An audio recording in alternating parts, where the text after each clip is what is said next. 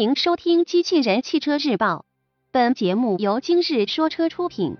福特将推五座版探路者，新闻内容来自汽车之家。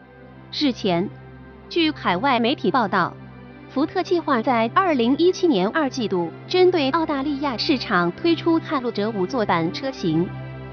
现款探路者仅提供七座版，五座版车型的加入将大大丰富用户的选择范围。目前还不清楚国产探路者是否会同期跟进。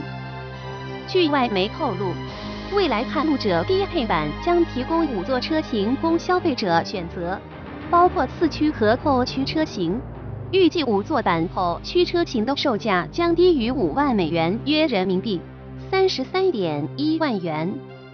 此外，新款探路者中高配车型将配备福特最新的 Think 三信息娱乐系统。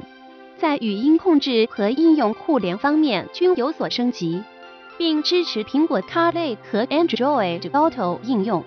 但该系统是否会出现在低配五座版车型上，目前还无法确认。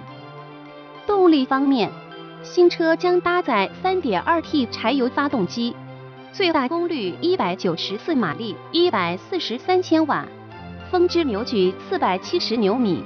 传动系统与发动机匹配的是六速自动变速箱。播报完毕，感谢关注。